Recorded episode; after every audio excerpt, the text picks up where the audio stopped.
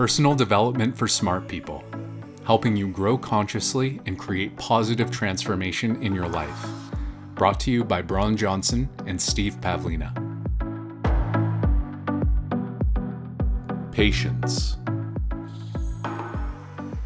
As simple as it seems, the virtue of patience is still one of the more powerful tools for personal growth.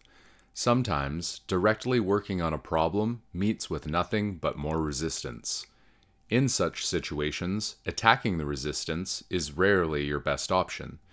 Consider putting the problem on hold for a while and go work on something else.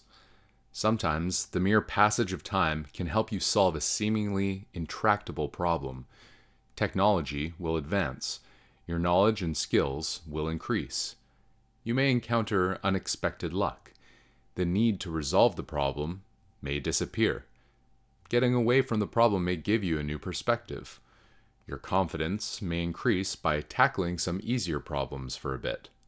Your subconscious may pop out a solution when you least expect it.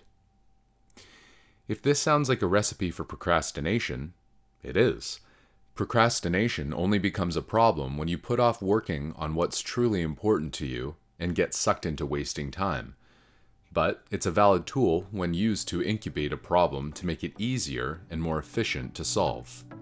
When all else fails, be patient.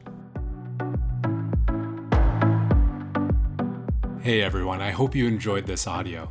As always, my mission is to help you grow consciously and create positive transformation in every area of your life.